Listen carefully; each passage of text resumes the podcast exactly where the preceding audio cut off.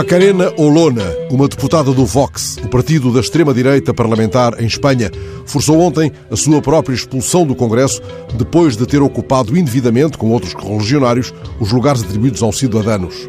Olona pretendia impor, numa reunião da Comissão Permanente, uma declaração sobre a Catalunha, mas isso foi-lhe vedado de acordo com a ordem de trabalhos previamente definida. O que aconteceu, entretanto, é da ordem da tragicomédia. Vendo-se desapossados dos seus lugares, os representantes dos cidadãos ocuparam a área reservada aos ministros. A Presidente das Cortes pediu respeito, lembrou que ali decorria uma sessão do Congresso e não um espetáculo de circo.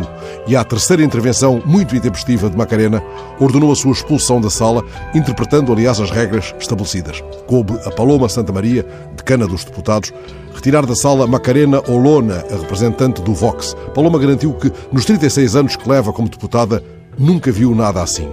Os jornais contam que os deputados do Vox se encaminharam depois para o elevador por entre risos.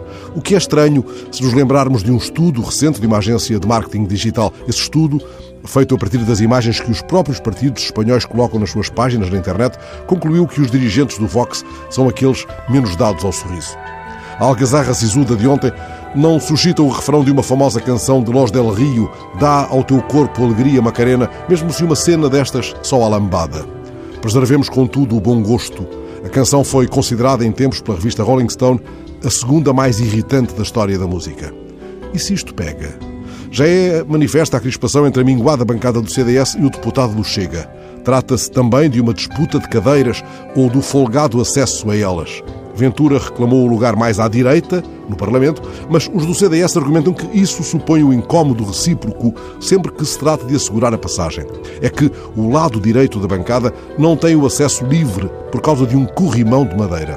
Tal circunstância levou José Luís Ferreira, o deputado dos Verdes, a alvitrar que se cerre o corrimão. Está, entretanto, consumado o congestionamento na minguada bancada e não há, para tal berbicacho, qualquer solução na sinalética ontem publicada em Diário da República, nem aquela que se aplica às designadas zonas de coexistência, nem aquela outra destinada a incentivar a partilha de lugares em vias de alta ocupação. Não sei se deitando dados se chega a qualquer conclusão, sugere o engenheiro naval Álvaro de Campos num certo poema em que confessa ter o corrimão da escada absolutamente seguro. Ele explica: segura com a mão o corrimão que não lhe pertence e apoiado ao qual ascende.